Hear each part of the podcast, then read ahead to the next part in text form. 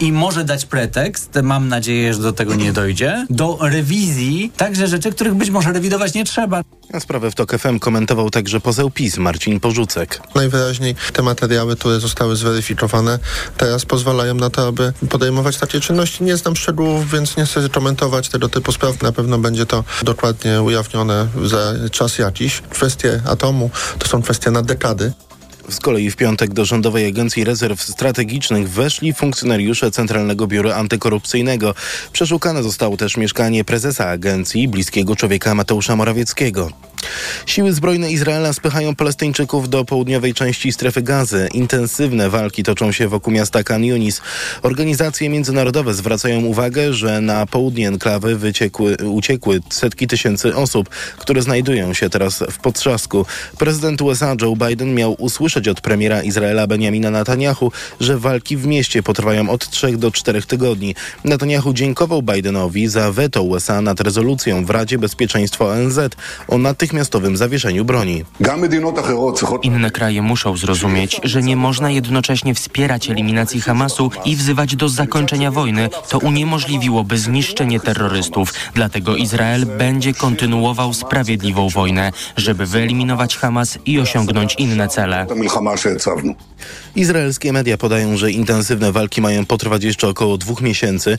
Publiczna telewizja Kan, powołując się na anonimowe źródła, podaje, nawet, y, że po nawet fazie ostatni, ostrej wymiany ognia siły zbrojne Izraela będą kontynuowały mniejsze operacje w enklawie. Słuchasz informacji TOK FM. Ruszyła świąteczna akcja Domu Aniołów Stróżów w ponad 110 punktach gastronomicznych i usługowych w Katowicach oraz okolicznych miastach można już kupić pierniki. Całkowity dochód ze sprzedaży przeznaczony zostanie na pomoc dzieciom. Pod skrzydła Domu Aniołów Stróżów trafiają maluchy i nastolatki, które potrzebują wsparcia dorosłych. Obecnie podopieczni wraz z opiekunami przygotowują świąteczne pierniki. Trzeba zamoczyć takie serduszko w lukrze, tak? Tak, wystrzeć i zamoczyć w, w posypce. No i przy okazji pracy nad piernikami, przy okazji tworzenia tych pierników można troszeczkę podjeść, prawda? E, Dokładnie, więc jest bardzo pysznie, bardzo przyjemnie i też można e, taką relację z dziećmi nawiązać, tak? Taką bliższą, porozmawiać również z nimi podczas tej pracy, także wszystko jest na plus.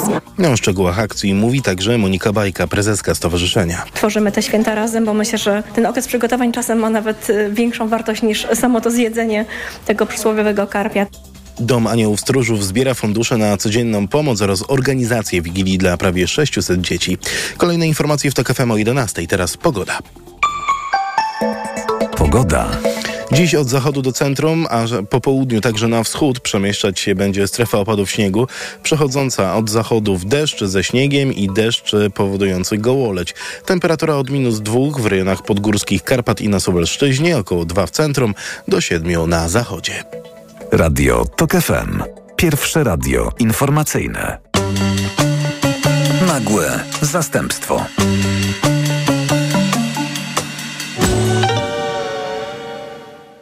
Z komizmem jest trochę jak z zapachem. Pojawia się, wszyscy go czują, ale tylko czasem i w niektórych wypadkach jednakowo się krzywią albo zachwycają. Częściej jednych drażni, innym się podoba, u jednych wywołuje ekstazę, a u innych tylko ból głowy. I ponieważ to wszystko jest takie osobnicze i tak szybko przemija, łatwo poprzestać na stwierdzeniu, że nie rządzi tym absolutnie żadna reguła i szybko porzucić temat. A jednak czasami to po prostu zwykła rejtarada, bo niektóre zjawiska można nazwać i nawet jakoś uszeregować. Na przykład to, że jeszcze niedawno wydawało się, że wyszliśmy w świat przejętego sobą tonu serio.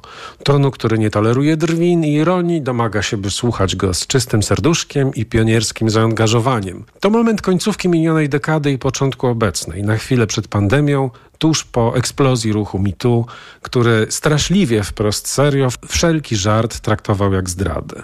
Pandemia wydawała się ten ton serio podbijać i może nawet przegrywać mu żałobnie, ale paradoksalnie właśnie w czasach pandemicznej mizerii, gdy przesiadywaliśmy albo w pogrzebowej izolacji, albo też odwrotnie, w nieznośnym zatłoczeniu, gdy wszyscy od wszystkich próbowali się jakoś odłączyć, a niekoniecznie było jak, właśnie ten czas przyniósł nową falę śmiechu. Ponurackiego, czarnego, ale jednak gromkiego. Może właśnie dlatego, że w sumie nie było nam aż tak bardzo wesoło. Gdyby jednak powiedzieć, że każda katastrofa przynosi tego rodzaju katarzis w rechocie, to byłoby nieco zbyt wiele.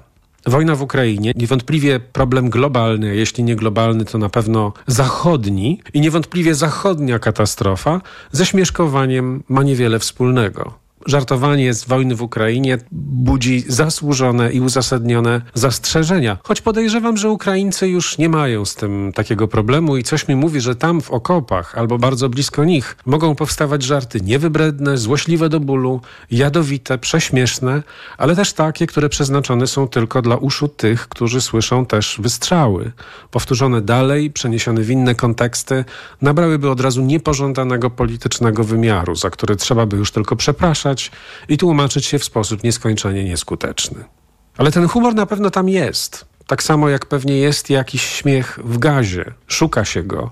Tak samo jak szuka się go w Izraelu. Szuka się go, bo jest potrzebny do przeżycia, bo stanowi towar deficytowy. Tak samo jak szukano go w Auschwitz, za czym świadczy wiele przekazów, o których wiemy, ale boimy się je badać. Boimy się, bo znowu ryzyko, że tamten śmiech zakazi współczesnych dostojnych badaczy i zostanie zinterpretowany nie jako broń ofiar, ale śmiech z ofiar, to ryzyko ciągle nad nami wisi. Niewątpliwie jest w śmiechu coś bardzo naturalnego, dostępnego, ale zarazem ciągle boimy się, że on zaświadczy przeciwko nam, że dowiedzie naszej prymitywnej, czarnej strony, zamiast e, poświadczyć epokom cywilizacji. A faktycznie i tak może być. Śmiech inteligentny, erudycyjny, szyfrowany, czytelny dla niektórych bywał i bywa. Może być tak, może być odwrotnie. Ta niemożność znalezienia jakiejkolwiek stałej, niepodważalnej, uniwersalnej cechy śmiechu czyni z niego temat na dobrą sprawę niestrawny dla poważnej humanistyki. Co tu powiedzieć, gdy już wiadomo, że tak naprawdę nic mądrego nie da się powiedzieć? Wydawać zbiory żartów? Jeśli nawet, to i tak próżny trud, bo zaraz zmienią się w makulaturę, przestaną cieszyć, a zaczną żenować. Dowcip spisany, zebrany, wbity w okładki szybko się dewaluuje. A jednak, jak się okazuje, niektórzy próbują uczynić ze śmiechu przedmiot rozważań i to całkiem serio. I o tym właśnie będzie dzisiejsza rozmowa. Nagłe zastępstwo. Jakub Janiszewski przy mikrofonie, a Państwa i moim gościem jest Olga Drenda, autorka książki Słowo humoru. Dzień dobry. Dzień dobry. Książki, która próbuje dotknąć tema tematyki komizmu i jego przemian, ale może zacznijmy w ogóle od idei, która pani e, przyświecała, czy w ogóle którą, która, którą, która pani ją prowadziła. Bo o komizmie wbrew pozorom trudno się pisze, więc dlaczego wybrała sobie pani taki temat? Co w tym temacie było pociągającego?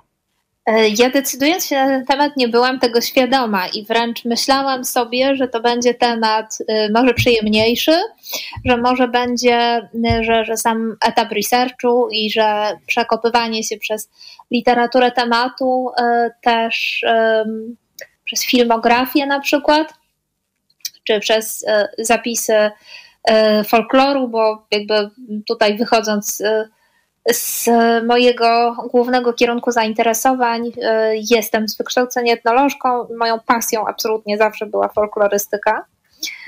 E, to, w, to jest taka zajawka, którą złapałam jeszcze w trakcie studiów i, no i trochę zaraziła ten mój sposób spojrzenia e, na, na badane tematy i, i mój warsztat badawczy trochę ukierunkowała ponieważ ja pisałam tę książkę w pandemii, zaczęłam ją pisać e, w na, no, natężeniu pandemii, w lockdownie, e, to myślę, że nawet podchodziłam do tego z pewną ulgą, że e, nie będę musiała tyle jeździć w teren, że nie będę musiała przeprowadzać wywiadów, które zawsze są bardzo przyjemnym etapem, ale później przepisywanie i redagowanie ich już bywa trochę mniej ekscytujące, więc na początku byłam naprawdę um, szczerze uradowana wizją um, zakopania się w takiej norce z papierami, gdzie po prostu będę tylko od czasu do czasu wychylać nos i zanosić się śmiechem. No, okazało się, że um, myliłam się bardzo i że tak jak Pan wspomniał wcześniej, komizm jest istotnie naprawdę trudnym tematem, dlatego że za każdym razem, e, kiedy wpadniemy na jakiś pomysł, na jakąkolwiek hipotezę, jakiś zarys, od razu pojawia się przeciwstawna możliwość. No właśnie, to jest coś takiego, że trudno to usystematyzować. To się rozpada w rękach. Właściwie trochę jak żart sam w sobie. Tak, to prawda, ale myślę, że mm, tutaj to akurat nakręcało mnie do dalszej pracy, dlatego że ja nie lubię też tematów oczywistych. I cieszę się, że wyszła mi z tego książka, która jest e, właśnie takim kalejdoskopowym spojrzeniem, takim bardzo rozproszonym, a nie próbą udowodnienia żadnej tezy, bo myślę, że po prostu próba udowodnienia jakiejkolwiek tezy, myślę, na temat śmiechu, z powodzeniem, myślę, że skończyłaby się taką spektakularną wywrotką na skórce od banana. No dobrze, no to jaki był ten zamysł pierwotny? Skoro miała Pani taką chęć, żeby się zagrzebać w tych papierach, nie jeździć po świecie, tylko pomyśleć sobie o tym, z czego się śmiejemy i samemu się pośmiać, to jaki był ten zamysł pierwotny i co się potem zaczęło okazywać? Na samym początku pamiętam, że jakoś niósł mnie taki duch absurdu i surrealizmu o trójmiejskim rodowodzie, ponieważ nie pamiętam moment, w którym w głowie pojawił mi się pomysł. Ja byłam wtedy w Gdyni e, i myślałam o całym ówczesnym dziedzictwie, właśnie tym takim post-potartowym humorze, który przejawiał się w muzyce jasowej, w programach telewizyjnych typu Lalamido, e, w takiej kontrkulturowo-awangardowej odmianie śmiechu, która jednocześnie była bardzo nośna i była bardzo, bardzo popularna wśród masowych odbiorców. Ale taka z lat 90. trochę słyszę. Tak, tak, wywodząca się z lat 80., potem lata 90., ale na przykład 10 lat temu chyba, a może nawet trochę później. No nie wiem, w każdym razie na pewno jakoś w ostatniej dekadzie była taka kampania też promująca Gdańsk falę GDA, która się odnosiła trochę e, do tego motywu. Myślę, że jest to e, coś, co powracało. Mnie, mnie jakoś tam zawsze było bliskie. I e, na początku myślałam, że będę się jakoś kręcić wokół tego dziedzictwa. Niekoniecznie tylko trójmiejskiego, ale wydawało mi się, że jest to trochę zjawisko, które w zależności od miejsca i czasu, jakby z mniejszym lub większym natężeniem tam w Polsce jest czytelne, czy e, przychodzi na to właściwa pora, że jest to część jakiegoś naszego polskiego kodu kulturowego, po prostu wyczulenie na absurd i nonsens. E, ale jak to bywa, jak to było przy moich poprzednich książkach też, e, będąc przekonana, że będę miała do czynienia z materiałem ograniczonym do Polski i takim, na temat którego już niby mam jakieś szkicowe pomysły, no to potem okazywało się, że one się e, nie dość, że bardzo rozgałęziały, to jeszcze musiałam wychodzić bardzo, bardzo daleko poza to lokalne pole. Ale czemu? Co takiego się dzieje, że kiedy próbujemy opisać ten lokalny komizm, nagle się okazuje, że trzeba pójść globalnie? E, dlatego, że pojawia się po prostu bardzo dużo przykładów, czyli na przykład okazuje się, nie wiem, że jakiś, e, jakiś rodzaj e, żartu, nie wiem, jakiś, jakiś typ humoru ma swój odpowiednik gdzie indziej, albo że jest gatunkiem folkloru, dlatego że mm, ja humor traktuję przede wszystkim jako odmianę folkloru, też w sposób, za sprawą sposobu, w jaki się rozpowszechnia, czyli takimi nieformalnymi ścieżkami, okazuje się, że w zupełnie innym miejscu na świecie można na przykład znaleźć y, odpowiednik, czy być może też y, pierwowzór y, że trzeba śledzić takie ścieżki kolportażu, ścieżki skojarzeń, więc w pewnym momencie to zaczyna się rozrastać samo. Kiedy muszę coś sprawdzić, sprawdzić w literaturze, okazuje się, że E, w, nic nie jest oczywiste i co chwilę pojawiają się jakieś dziury. Te, te, mm, w, te, w te dziury łatwo się wpada, no a tam zaczyna się jakaś fascynująca ścieżka do króliczej nory, która prowadzi do kolejnej króliczej nory. No właśnie, trochę ta książka jest tak pisana i z jednej strony to jest jej atut, bo to jest faktycznie uwodzicielskie to, co pani robi. To, ta masa przykładów i to e, prowadzenie czytelnika od jednej właśnie anegdoty, czy no. właśnie jakiegoś rodzaju egzemplifikacji do kolejnej. To jest takie bardzo erudycyjne i e, interesujące, a z drugiej strony jak to już kiedyś ktoś powiedział w tym programie, chciałoby się rzec stop Bayera i zadać takie pytanie, do czego zmierzasz? To znaczy, pani ma tendencję do takiej narracji Szeheryzady, która na koniec końców jakby opuściła, mm, opuściła, że tak powiem, wieczór i przysłuchujących się gości, mówiąc, że za chwilę wraca. I chwilami nie ma puenty, to znaczy człowiek ma wrażenie, czy ona coś diagnozuje, czy ona mnie tak. tylko uwodzi. Ja lubię żarty bez puenty i myślę, że y, mnie się coraz bardziej podoba ten pomysł, E, żeby kontynuować tę strategię. To nie było przemyślane, to wyszło trochę samo, e, ale myślę, że tutaj, żeby posłużyć się nieśmiertelnymi słowami Michała Wiśniewskiego, jestem jaki jestem. I raczej chyba inna nie będę i inaczej najwidoczniej nie potrafię i moją strategią będzie po prostu to sianie niepewności i chaosu i pozostawianie dużego pola do namysłu, co też lubię, czytelnikom i czytelniczkom. Myślę, że dobry esej, taki jaki sama lubię, nie wiem, powiedzmy na przykład Jana Gondowicza albo Renaty Lis, otwiera dużo okienek, otwiera dużo furtek, ale nie kładzie kawy na ławę. Niczego nie wyjaśnia, tylko pokazuje. A teraz, moi drodzy, domyślcie się sami, zainteresujcie się sami, sami dojdźcie do własnych wniosków. E, więc ja raczej staram się oglądać tutaj te takie wielościenne jakieś formy geometryczne, e, które przede mną się pojawiały, oglądać je z różnych stron, jak takie po prostu, nie wiem, migotliwe szkiełka, wiedząc jednocześnie, że nie do końca jestem w stanie na przykład oddać je w precyzyjnym rysunku, dlatego że wyszedłby mi z tego po prostu bazgrow. Więc to, co mogę robić, to po prostu przyglądać się im dokładnie i zdawać relacje z tego przyglądania. No, po czym delikatnie kaszlnęła, powiedziała, przepraszam, muszę przypudrować nosek i zostawiła nas z niezapłaconym rachunkiem i pilnikiem do paznokci.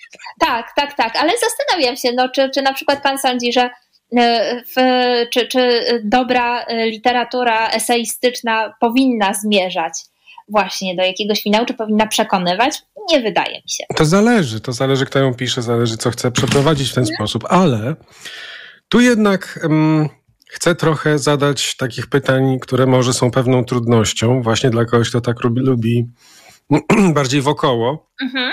E, jeden z pani esejów bardzo ciekawie znaczy, czy dotyka pewnego zjawiska, które w ogóle jest bardzo interesujące. Myślę, że ono jest bardzo szerokie Mm, dotyczy bardzo wielu sfer życia, jest namacalne. To znaczy właśnie to napięcie między latami 90., mhm. a współczesnością. Latami 90., które są, które były całe z ironii, i współczesnością, która ironii nie znosi, ją mhm. tępi, e, domaga się w pewnym sensie właśnie dosłowności, domaga się zaangażowania, które jest bez ironii, które ma być takim e, poświęceniem się idei i sprawie lata 90., które mnie wychowały i panią pewnie też, które z kolei uczyły nas, żeby nigdy do końca żadnej sprawie nie ufać, bo wszystkie sprawy są trochę lipne. Mhm. Tak. I to jest, myślę, ciekawe, co tu zaszło. Niezależnie od tego, czy pani ma odpowiedź gotową, czy niegotową, jakąś musi, musiała pani dla siebie mieć. To tak jest ciekawe, dlatego że ja miałam właśnie taki punkt widzenia, kiedy przystępowałam do tego rozdziału o ironii. Ja y, pamiętałam na przykład y, mowę Olgi Tokarczuk o literalizmie, z którą mm, na pewno w tamtym czasie się bardzo zgadzałam, natomiast im dłużej pisałam ten rozdział poświęcony ironii, tym bardziej widziałam, że jednak tę diagnozę już trzeba zniuansować. To znaczy, że taki moment był i on był naprawdę wszechmocny, że po prostu ten brak ironii yy, i dosłowność i konieczność zadeklarowania się z kamienną twarzą po prostu spadła na nas jak kowadło na pewien czas. E, i nie sposób było się spod niego wydostać. Natomiast ja zauważyłam, że to w ostatnim czasie troszeczkę zaczęło się zmieniać, dlatego że tak naprawdę ile można, ile można. I e, że jednak ta postawa takiej niezłomnej powagi i wymagania e, pewnej jednoznacznej deklaracji, po czyjej stronie jesteś, że ona już teraz y, coraz mniej jakby, myślę, myślę, że ona traci swoją moc działania, to znaczy, że coraz częściej paradoksalnie się wydaje komiczna, czyli coś, co miało właśnie podkopać tę strategię ironii, czyli niemożności mówienia poważnie. Myślę, że y, i jednocześnie trochę przeholowano z tą powagą, Czyli myślę, że niektóre na przykład y, można znaleźć przejawy takiego zaangażowania aktywistycznego, mm, które poszło w kierunku, które nazywa się czasami terminally online, czyli ludzie, którzy po prostu starają się dopatrywać jakichś przejawów, e, e, przejawów jakiejś niesprawiedliwości czy urazy godności, tylko po to, żeby dostarczyć sobie odrobinę emocji w internecie przy pomocy rozkręcania awantury, więc jakby to jest już e, tematem, powiedziałabym, mm, całkiem, całkiem komicznym, takim e, rodem z South Parku. E, a z drugiej strony myślę, że też ta strategia szczerości i e, takiego traktowania wszystkiego face value, ona również stała się pułapką, dlatego że okazało się, i nikt o tym nie pomyślał przez pewien czas, że można skutecznie, bardzo skutecznie grać autentyzm. I na tym polega influencerstwo. Tak jest, oczywiście. Ale też mam wrażenie, że to jest bardzo interesujące, jak pewne strategie nie, nie, one nie mają w pewnym sensie swojego czasu, one współistnieją, tylko w danym momencie się nie przewijają. Pani podaje taki przykład z lat 90. niejakiej Fiony Apple, to jest taka mm. piosenkarka, nie, nie wiem, czy ktoś z Państwa ją jeszcze pamięta. Bo ona jest takim. dobra piosenkarka w ogóle. Myślę, że, że to. Ona jest dobra, ale ona jest takim przypadkiem kogoś, komu nie poszło w życiu. Mhm. Właściwie w żadnym jednym punkcie. Ona miała taki dobry moment na samym starcie swojej kariery, a potem już wszystko było jakby nie w tym czasie i nie w tym momencie, jakby nie w tych okolicznościach, jakieś taka, no taka synonim pecha właściwie. Trochę tak, trochę tak, że taki dobry materiał na taką gorzką nowojorską komedię, bo to jest też taka bardzo nowojorska artystka. No właśnie, ona w 97 roku odbierając nagrodę, jakąś tam już nie pomnę jaką. Chyba Grammy. to przy... Jaką? Chyba Grammy to było nawet. Możliwe. Wygłosiła płomienne przemówienie autentyczności i w pewnym sensie została wręcz no, może nie dosłownie w tamtym momencie, ale potem w szerszym odbiorze, wybuczana. Tak. Potem przecież 20 lat później takie przemówienia byłyby totalnie in. E, tak, oczywiście, jakby ona tutaj, e, myślę, że to, co się wydarzyło, było falstartem. Gdyby, gdyby to jej przemówienie, właśnie kiedy Fiona Apple wychodzi na scenę i mówi po prostu nie ufajcie nikomu, kto tutaj jest, włącznie ze mną, ponieważ no to, to wszystko jest po prostu ściemą, wszystko jest pic na wodę. E, gdyby ona to powiedziała w 2020 czy może nawet 2023, to myślę, że y, no, byłaby euforia. Natomiast... Przedrukowałaby ją gazeta wyborcza. Tak, tak, zapewne, zapewne tak, że, że to byłby taki gotowy manifest faktycznie. E, natomiast e, w 1997 roku oczywiście ten, ten rodzaj powagi, on był kompletnie niestrawny, on pasował do Lizy Simpson, tak, która się właśnie w ten sposób zachowywała. Tak. I, i myślę, że e, w, jakby publiczność wychowana na Simpsonach po prostu odebrała jako taką Lizę. Ale to zarazem wprowadza nas, nas trochę w ten temat, na którym właściwie cała ta książka jest zbudowana, czyli o tym, ile trwa śmiech. Mhm. I jak długo śmiech może trwać, jak długo może być powtarzalny z tego samego żartu, jak długo pewien klimat, który wywołał śmiech, może żyć i w którym momencie on się właśnie staje albo już nudny, a przez to poważny, albo też w którym momencie powaga zaczyna rodzić śmiech. I właściwie cała ta książka jest o tym. To znaczy o takich przepływ, przechodzeniu jednego w drugie. Tak, tak, zgadza się. Myślę, że na pytanie, ile może trwać śmiech, powiedziałabym pewnie, że w nieskończoność tylko z przerwami. Hmm. Dlatego, że. I to długimi czasem. Tak, czasami, czasami bardzo długimi przerwami. Dlatego, że jeżeli się czyta taką literaturę, która stosuje perspektywy długiego trwania, czy bardzo długiego trwania, tak jak na przykład um, książki Georgesa Minua, którego historię śmiechu i drwiny bardzo polecam, bo ona bardzo daje do myślenia, na przykład jak wielokrotnie y, Wolty wywijał y, stosunek do śmiechu y, w średniowieczu i z perspektywy filozoficznej i religijnej, czy, e, czy, czy to, jak e, w starożytnych Atenach tenże temat postrzegano. E, więc myślę, że tutaj jakby takie, takie długofalowe perspektywy, te perspektywy długiego trwania, one faktycznie dają do myślenia, bo one oduczają spojrzenia na tak zwane dzisiejsze czasy. To znaczy, tak jakby dzisiejsze czasy były jakimś, e, nie wiem, końcem obyczajów, czy e, uwiądem kultury, czy żeby były w jakiś sposób bardziej symptomatyczne od innych. Nie, nie, nie. Myślę, że to, to naprawdę uczy takiej dobrej trzeźwości po prostu w spoglądaniu na nasz moment bycia, funkcjonowania w kulturze jako element takiego procesu, który który sobie i tak e, trwa i może być również e, znajomy, że mógł mieć precedensy na przykład, albo być po prostu wariantem jakiegoś procesu, który być może już kiedyś e, miał miejsce. No tak, ale jakby zastosując teraz do tego, co pani powiedziała, jeden z tematów, który sobie pani wzięła na warsztat, czyli płeć. Mhm. Śmiech i płeć. Śmiech kobiet. E, żarty e, kobiet. Kobiety komiczki. No to właśnie, czy to jest temat odwieczny, czy to jest temat współczesny? Czy to jest temat, który właśnie przeczy tym przemianom, właśnie pokazuje, że w pewnym sensie jest trwały, jest konstans, jest niezależny od czasów, czy jednak wynika z ducha czasów? Myślę, że on nie zupełnie wynika z ducha czasów. To znaczy, łatwo jest go w ten sposób czytać, jakby teraz dopiero stosując taką y, miarę, y, jakby dopiero y, dzisiejsze czasy, w których bardzo dużo mówi się o emancypacyjnych strategiach tak. i stawia się na równość, tak jakby one dopiero teraz były życzliwe śmiechowi kobiet. Natomiast jest to, jest to oczywiście nieprawda. Y, myślę, że zmienia się najwyżej percepcja śmiechu kobiet, czyli na przykład y, ja tutaj trochę mm, y, dałam się ponieść zdziwieniu pomieszanemu z irytacją, kiedy przypomniałam sobie przeczytany dawno temu taki no, niesławny tekst Christophera Hitchensa, dlaczego kobiety nie są zabawne.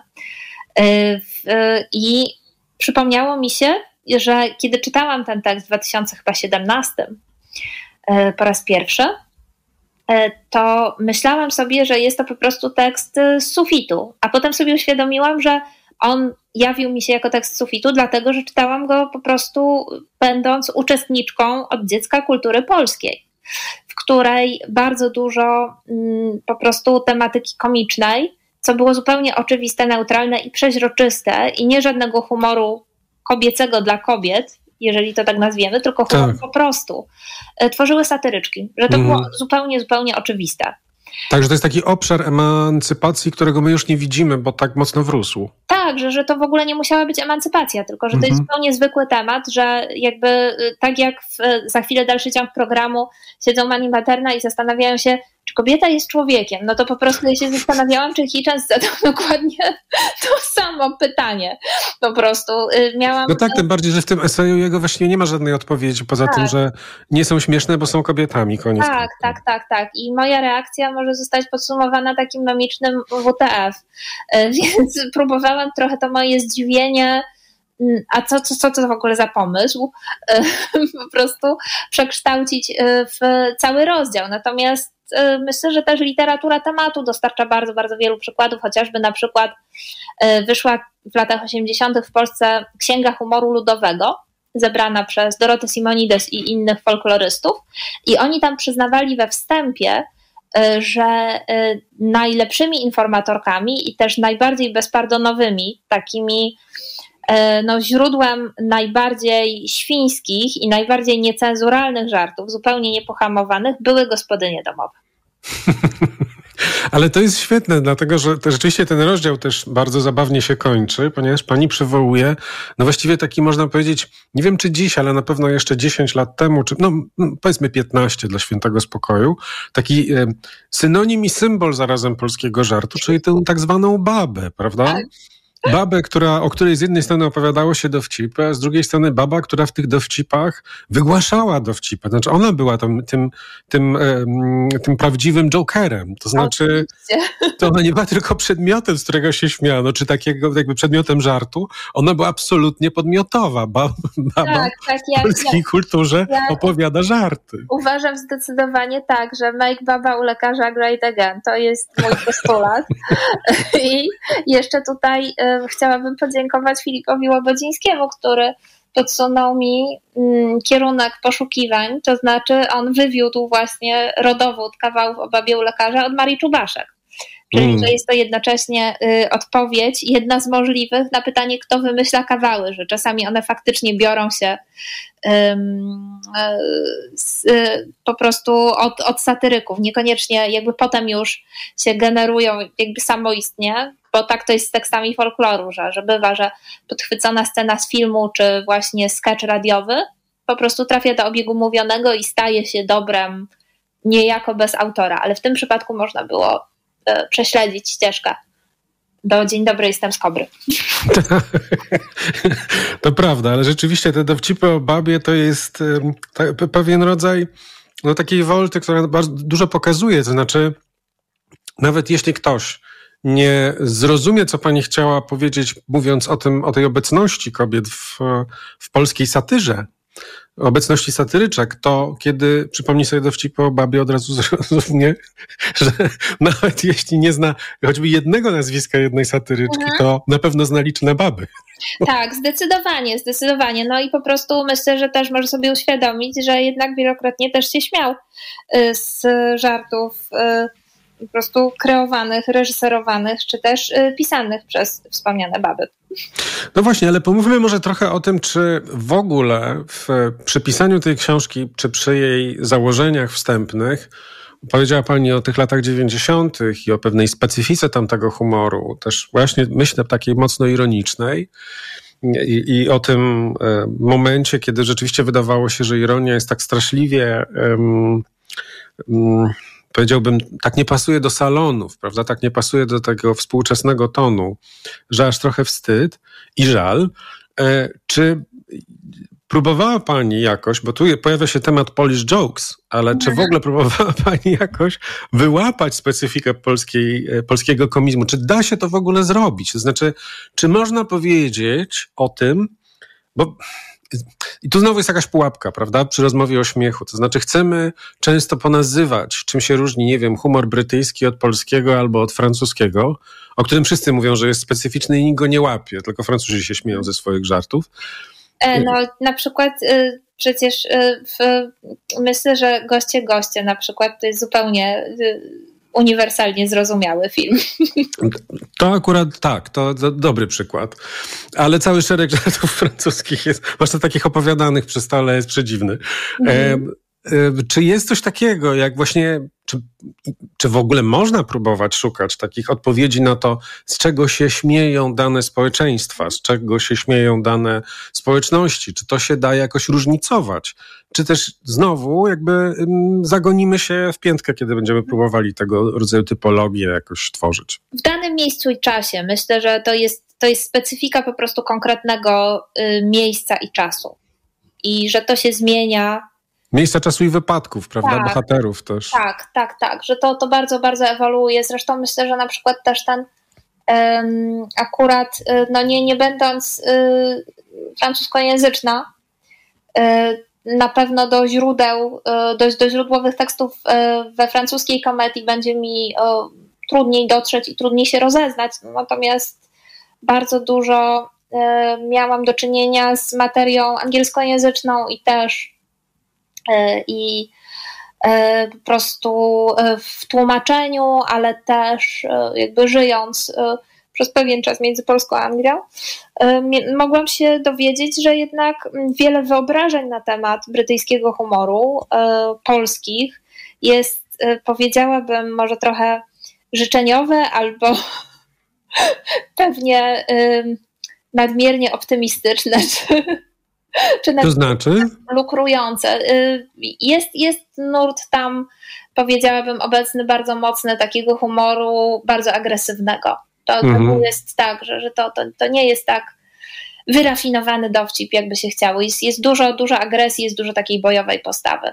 Więc y, myślę, że tego również trzeba być świadomym. Natomiast jeżeli chodzi o ironię czy autoironię, czy taki humor, powiedziałabym wręcz szubieniczny, e, to myślę, że jednak on w Polsce też z przerwami się pojawia. Na przykład bardzo nie lubił go, e, ale jednocześnie uważał za bardzo polski Czesław Miłosz. Dlaczego? Co, co, co, co on dokładnie miał na myśli w ten, w, przez ten humor szubieniczny? Tak, e, za takie dworowanie sobie ze spraw ostatecznych mhm. powiedziałabym. Właśnie jakby takie e, staranie się właśnie e, dworować sobie powiedzmy ze, ze, ze spraw poważnych, nawet właśnie e, w obliczu śmierci, a nawet lubowanie się w takich tematach makabrycznych, makabreskach. On to zauważył już w Polsce międzywojennej i tuż powojennej. Uważał, że to jest rodzaj jakiejś jednak degeneracji charakteru i skazy moralnej. No a zarazem właśnie początek pani książki jest ciekawy, ponieważ on pokazuje, że obecność humoru w tych najczarniejszych momentach jest absolutnie naturalna. To znaczy ona się wydaje nam absurdalna, ale zapotrzebowanie na humor jest zawsze. Także w ta, właśnie w takich chwilach, które możemy interpretować jako ostateczne i zupełnie pozbawione komizmu. O tak, tak, zdecydowanie, bo to jest zupełnie taka nieprzewidywalna siła. Myślę, że, że nie da się tutaj wymierzyć jakiejkolwiek zasady, ale zwłaszcza jakieś bezprecedensowe sytuacje. Myślę, że one tutaj można powiedzieć, że czasem po pewnym okresie karencji, kiedy na przykład jakieś dowcipy krążą e, jednak e, w nieoficjalnym mocno obiegu, e, to potem już jednak wypływają na wierzch. Tak było z 11 września, kiedy po prostu właściwie wszyscy czekali na to, kiedy w stand-upie będzie mogło pojawić się nawiązanie do tych wydarzeń. No, bez, bez słynnego soon ze strony publiczności. I tak koniec końców się oczywiście też y, wydarzyło. Y, pamiętam, że właśnie y, też po 11 września, kiedy też trwała inwazja na Irak, to pamiętam, że, że South Park bardzo, bardzo rozkręcał ten temat ówczesny. Równocześnie zawsze jakby mając świadomość, że jest too soon, prawda? Nigdy tak. nie jest ten właściwy moment. Na komizm nigdy nie ma właściwego momentu. On w pewnym sensie jest, prawda? On się musi, musi przebić to coś, co gęstnieje, ale co nigdy nie ma swojego finału takiego wyraźnie określonego. Tak, tak, to jest taka ręka trickstera, bym powiedziała, i że tutaj y, powiedziałabym, że takie intuicje y, kultur, w których y, posługiwano się raczej logiką symbolu i alegorii, one okazały się trafniejsze, celniejsze w ujęciu tego tematu komizmu i humoru, żartu, śmiechu w ogóle, także śmiechu jako takiej nieprzewidywalnej, chaotycznej siły, y, niż próby jakiegokolwiek ujęcia naukowego czy ilościowego, powiedziałabym, z którymi y, bardzo się głowi systematyka zachodnia, że właśnie tutaj jako Zachód pozostajemy trochę bezradni, podczas kiedy E, te kultury, w których figura trickstera się pojawiała, czyli na przykład e, w bardzo wielu tradycyjnych kulturach e, północnoamerykańskich. Właśnie tam ten trickster w Panteonie, który jest to figura mi bliska, ponieważ ja bardzo lubię króliki, a bardzo często on wciela się w postać królika. Zresztą królik Bugs jest też wcieleniem Brother Rabbit, takiego ludowego bohatera legendarnego, właśnie królika, który E, no już słyszę, że Drenda wpadła na swój... spadła, wpadła w swój styl. tak, sezon na króliki. Dobra, no to właśnie w, już e, ucinając ciach Bajera, tak, e, że myślę, że właśnie te kultury, w których ta figura trickstera się pojawia i jakby uświadamia fakt, że świat ma swoją nieprzewidywalną stronę, że jest w nim taka chaotyczna siła, która może po prostu y, uruchamiać jakąś moc przypadku i pojawić się nie wiadomo kiedy i nie wiadomo gdzie, y, czy że rzeczy mogą przybrać zupełnie nieoczekiwany obrót, no to myślę, że to jednak y, jest znacznie celniejsze w odniesieniu do śmiechu i do komizmu w ogóle, niż próby ustalenia jakiejkolwiek regularnej zasady. Czyli w pewnym sensie żarty i śmiech zawsze jest niegodny, prawda? I zawsze jest trochę brudny. E, czy zawsze? Nie, niekoniecznie. Myślę, że jest też łagodzący obyczaje, jest tak jak mm. e, jest, jest ten e, wielki humor, prawda?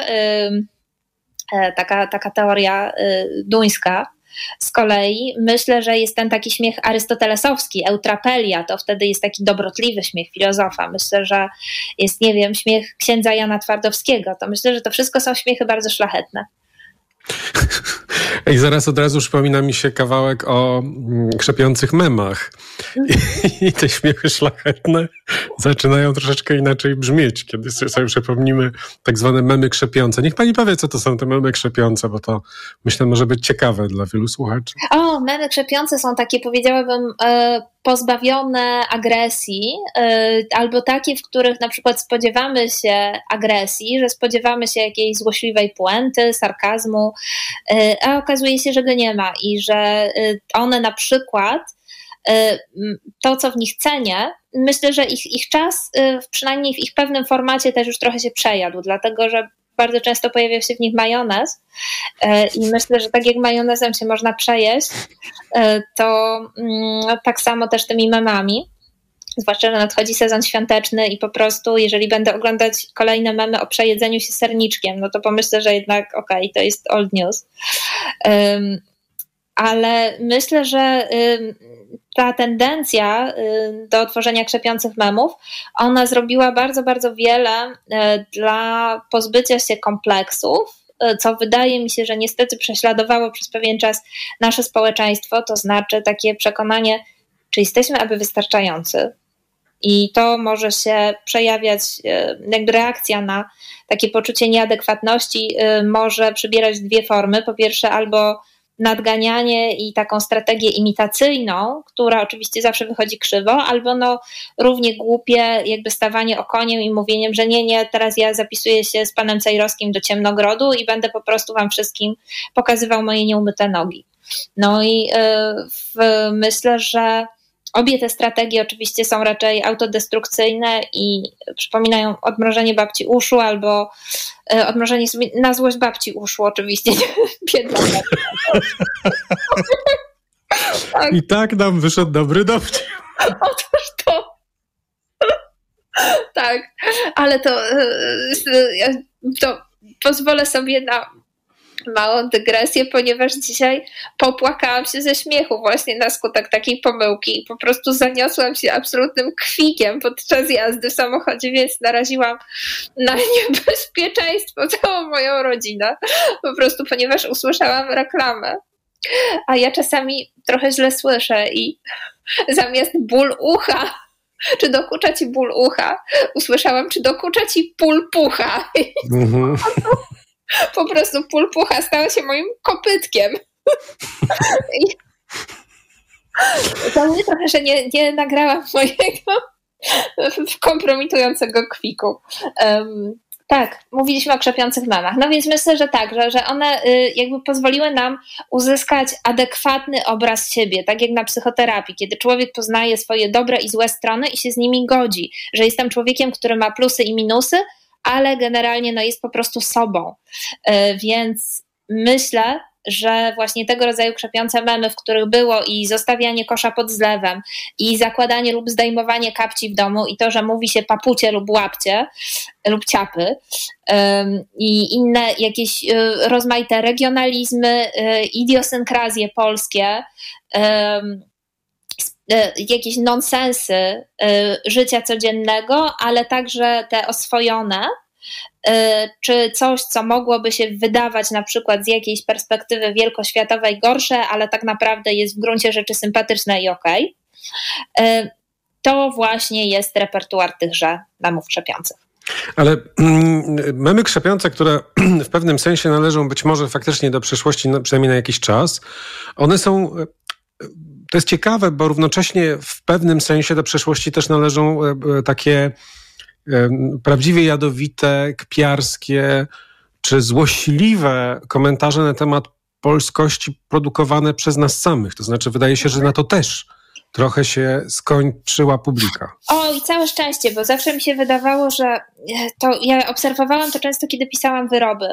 I dla mnie to był wyraz takiej strasznej bezradności, czyli na przykład, kiedy ktoś publikował zdjęcie jakiejś fajnej rzeźby widzianej w ogrodzie y, i widziałam pod tym natychmiast lawinę komentarzy o rany, co za badziewie, to na pewno musi być z Polski, a tymczasem jakby od razu było widać, że jednak kontekst jest inny, że napisy są na przykład po angielsku albo po hiszpańsku y, i że krajobraz też taki nie do końca polski. I okazywało się, że y, jednak na całym świecie ludzie miewają podobne preferencje i lubią sobie podobnie dekorować ogródki, no ale oczywiście y, jakby y, ta publika chciała wykonać taką ucieczkę do przodu i zaznaczyć, my jesteśmy lepsi, bo wiemy, że to jest złe, więc z Polski, a więc my jesteśmy lepsi niż ci, prawda, ogrodziarze. Tymczasem okazywało się, że właśnie ci ludzie, do których te, te kraje czy te kultury, do których oni aspirowali, e, no to miewali takie same krasnale czy tam łabędzie e, w ogródkach, więc po prostu Polska doganiała ich gdziekolwiek by się nie znaleźli. Tak, to jest trochę takie, to jest trochę takie w ogóle pytanie o to, czy dobrze się jeszcze sprzedaje taki język, w którym mówimy o tej rzeczywistości, w której jesteśmy per polskie gówno, z przeproszeniem. Nie? To jest to, ja tutaj to jest dobry film. Tak, tak, no właśnie. A ten film mi też szło, to znaczy o film tak. sprzed 10 lat już w zasadzie, ale, ale chodzi mi o, o, o też ten rodzaj fenomenu, taki rodzaj jakby opisu rzeczywistości z, z jednej strony z pogardliwą wyższością, no i niby z takim wykpieniem jej. To, że to już się trochę wypaliło. Ale to może być nie na serio. Na przykład y, przypomnę tutaj y, takie bardzo ważne dzieło y, współczesnej polskiej kultury, jak monolog Zbigniewa Stanogi. Moim zdaniem on to bardzo długo nie tracił na aktualności, pomimo tego, że właśnie był pełen inwektyw pod adresem ojczyzny naszej. A mimo to myślę, że bardzo, bardzo wielu obywateli mogło odnaleźć w nich odrobinę swojego własnego sentymentu.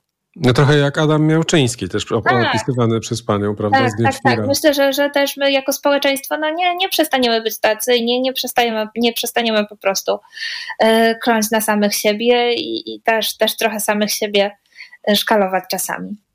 Ale jedna z rzeczywiście z takich ciekawszych, powiedziałbym, puent tych rozdziałów, e, które pani napisała, to jest puenta pokazująca legendę, pokazująca w kontekście naszych żartów z e, Lecha Wałęsy, czy, czy w, mhm. nawet nie wiem, czy to jest żart z niego, no w pewnym sensie są to żarty z niego. On ma śledzi, nie... prawda? Y, bo zdaje się, że niestety prezydenta trafił COVID ostatnio, ale zdaje się, że, że nam dobleje, także mam nadzieję, że wkrótce powróci z nowymi mamami. Tak, ale też chodzi o to, że on się trochę właśnie staje taką polską babą, prawda? Która z jednej strony opowiada dowcipy i, i staje się też tematem tych dowcipów. E, I my go tak widzimy, a równocześnie on jednak dalej jest pamiętany i ta epoka Solidarności, której przewodził, jest dalej pamiętana w wielu krajach jako epoka pewnego wyzwolenia, prawda? Jako język pewnego wyzwolenia, fenomen polityczny, który jest niezapomniany, czy ma niezapomniany jakiś tam status. I nagle zestrzelenie tych wspomnień cudzych z naszą świadomością e, dewaluacji tych haseł i pewnych postaw, no daje niezamierzony efekt komiczny, więc ta puenta rozdziału, w którym o Solidarności pisze pani znajoma z Brazylii, to jest jeden z bardziej smakowitych e, kawałków tej Tak, to nie, nie spoilerujmy, ale chciałam powiedzieć, że Wałęsa się sam e, zdefiniował tutaj już kiedyś, dawno temu, mówiąc, że jakby kiedy inni zakładają wrotki, to on już siedzi w jumbojetie. I y, to na, naprawdę myślę, że to, to zupełnie nie straciło na aktualności, ponieważ y, on zupełnie jest jakby kompletnie z innej planety i myślę, że nikt swoją wyobraźnią nie jest w stanie go dogonić. Ale on naprawdę tak powiedział, czy to znowu jest mem, który to jest, to jest, to jest zasłyszane gdzieś, po prostu w, to, to wiem z drugiej ręki, że to jest wypowiedź jakiegoś wywiadu. No tak, to jest coś mniej więcej równie smakowitego, co zdrowie wasze w gardła nasze. Mhm. Słynne wszak i, tak. i, udokumentowane doskonale, bo to Ale padło w telewizji. Skrzydlate, skrzydlate słowa to są, ale myślę, że, że na pewno w tym, w tym przypadku są one e, prawdziwe i, i bardzo, bardzo się cieszę, że y, mamy takiego y, bohatera w naszym współczesnym panteonie. No dobrze, to jakbyśmy teraz spróbowali, jakby pani teraz miała dopisać jeszcze dzisiaj ostatni rozdział do tej książki, to znaczy co się z humorem dzieje teraz, bo to wiadomo, zawsze tak to jest z książkami, że ten czas między ich ukończeniem a produkcją to zwykle jest kilka miesięcy, a może czasem nawet i rok i to też, wtedy też się dużo dzieje i że tak. takie poczucie, że w pewnym sensie opublikował dzieło historyczne. Okazała się tydzień po wyborach, więc e, może sobie pan wyobrazić, że e, spędziłam chwilę w pewnym napięciu. No ba. Co, co, też, co też teraz będzie, tak, tak, tak. I myślę, myślę, że teraz e, jakby wynik tych wyborów e, kieruje nas w stronę może troszeczkę nudniejszego humoru, tak mi się wydaje, że po prostu będzie może trochę zwyczajniej w takim sensie, że język debaty publicznej się zneutralizuje. Myślę, że, że stanie się taki troszeczkę e, garniturowy, technokratyczny, może będzie w nim taki humor PR-owy, powróci, którego moim zdaniem e, celowo nie praktykowano e, w czasach rządów PiS. Natomiast tak, myślę, myślę, że to będzie humor spod znaku ocieplania wizerunku i teraz będzie go bardzo, bardzo wiele, więc no, to będzie stanowiło oczywiście zupełnie nowe wyzwania dla śmieszków. A ja się zastanawiam, czy faktycznie tak będzie, dlatego że jednak musimy pamiętać o tym, że kadencja prezydenta kończy się w 2025 roku i tu będziemy mieli czas nieprawdopodobnych napięć politycznych. I myślę, że jeszcze będzie nam bardzo wesoło. I to w taki być może ponury sposób wielokrotnie. Tak się spodziewam, że, że właśnie chyba nie będzie tego czasu na, za dużo na, na garnitury. Będzie dalej bardzo dużo wymian, może nawet i śmieszniejszych niż te, które były do tej pory, bo one były trochę takie z monoli, znaczy z, powiedziałbym monotematyczne, czy, tak. czy takie monoku, monokultura żartu była tak, w pewnym tak, sensie. Tak, No, także, także myślę, że w niewykluczone, że mogą być y, pewne, pewne niespodzianki. No, to jest, to jest, to jest zupełnie, zupełnie możliwe. Na pewno zawsze to będzie jakimś wyzwaniem. Myślę, że łatwo jest żartować z konserwatyzmu, ale również łatwo jest żartować z takiego wygładzonego liberalizmu. No, a z progresywizmu, jak się, jak się ładnie żartuje. No, to prawda, chociaż muszę przyznać, że z progresywizmu, pomimo tego, że to jest temat, który prosi się o żarty, to rzadko kiedy te żarty wychodzą. I ja jestem tym absolutnie zdumiona, że bardzo często to są takie żarty na zasadzie odruchu kolanowego, że haha, patrzcie, y, mają y, niebieskie włosy, te jakieś tam, prawda, przebierańce. I że jest to po prostu no, humor kompletnie jakiś nietrafiony, bo on nie jest śmieszny, tylko po prostu to jest takie hehe, ale dziwne.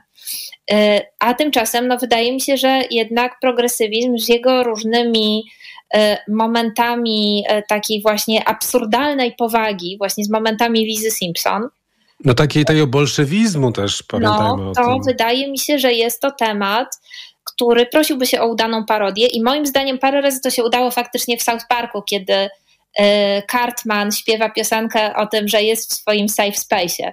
To jest bardzo lubiany przeze mnie moment, y, ale myślę, że bardzo trudno jest o żart, w którym żartujący się nie skompromituje tak naprawdę i, i nie wyjdzie na jakiegoś obcesowego typa, który śmieje się z czegoś, czego nie rozumie i co jest dla niego dziwne.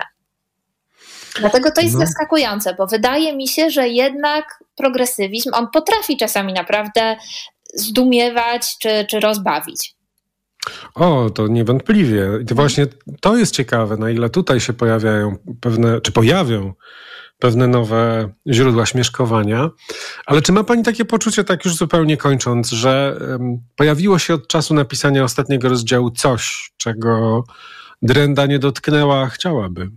Ojejku, na pewno bardzo dużo, ale ja teraz jestem trochę w takiej e, pętli śmiechu po prostu niekończącej się. Jestem w jakimś śmieszkowym sprzężeniu, sprzężeniu zwrotnym, ponieważ y, ja tak dużo y, opowiadam o zawartości mojej książki, że nie nadążam po prostu. Że żartom nie ma końca. Tak, żartom nie ma końca.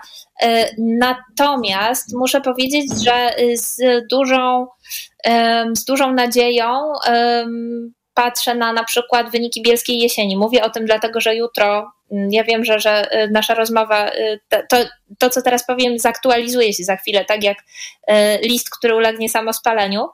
Będę oprowadzać po wystawie Bielska Jesień, gdzie bardzo wielu artystów właśnie nawiązuje i to w sposób bardzo, bardzo przewrotny do języków internetowych, do właśnie języka memiarstwa do języka śmieszków i bardzo często jakby to są śmieszki z drugim, trzecim, czwartym dnem.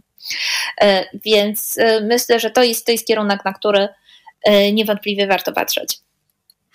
Dziękuję bardzo. Olga Drenda, autorka książki Słowo humoru, była Państwa i moim gościem. Bardzo dziękuję. Nagłe zastępstwo.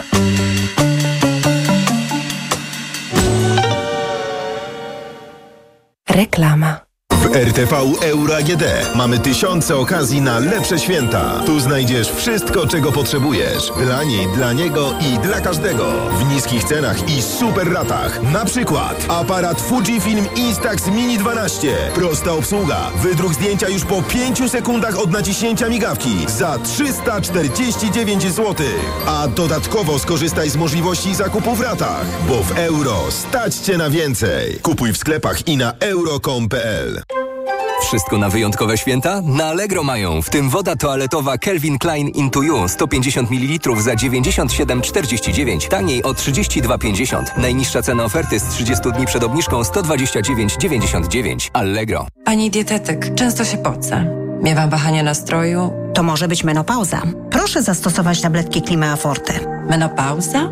Przecież ja jeszcze miesiączkuję. Tak, ale poziom estrogenów zwykle spada już po 40 roku życia, co może powodować objawy menopauzy. Dlatego zawarty w Klimei wyciąg z szyszek chmielu łagodzi symptomy menopauzalne teraz, jak i przez cały jej okres. Dzięki Klimei zapomniałam o uderzeniach gorąca i nocnych potach. Suplement diety Klimea Forte. Menopauza lżejsza niż myślisz. Aflofarm.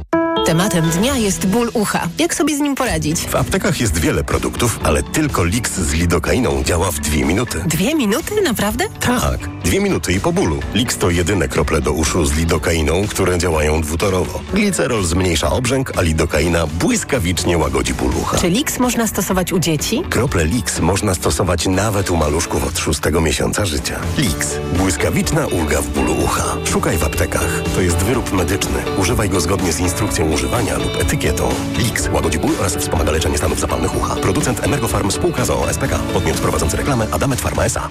Jeden, dwa, aż trzy prezenty na święta od Orange. Netflix nawet przez pierwsze sześć miesięcy w prezencie. Zestaw smartfonów z drugim smartfonem za złotówkę i darmowa cyberochrona. Promocja do wyczerpania zapasów. Sprawdź szczegóły w salonie Orange lub na orange.pl. Orange. Kaszel suchy, a może jednak mokry? Nie zawsze łatwo je rozróżnić, dlatego sięgnij po syrop Herbapekt. To właściwe rozwiązanie zarówno na kaszel suchy, jak i utrudnione odkrztuszanie. Nie wiesz, jaki masz kaszel? Ale wiesz, jaki lek wybrać. Herbapekt, numer jeden na Twój kaszel. Herbapekt, produkt złożony, suchy kaszel, utrudnione odkrztuszanie. Aflofarm.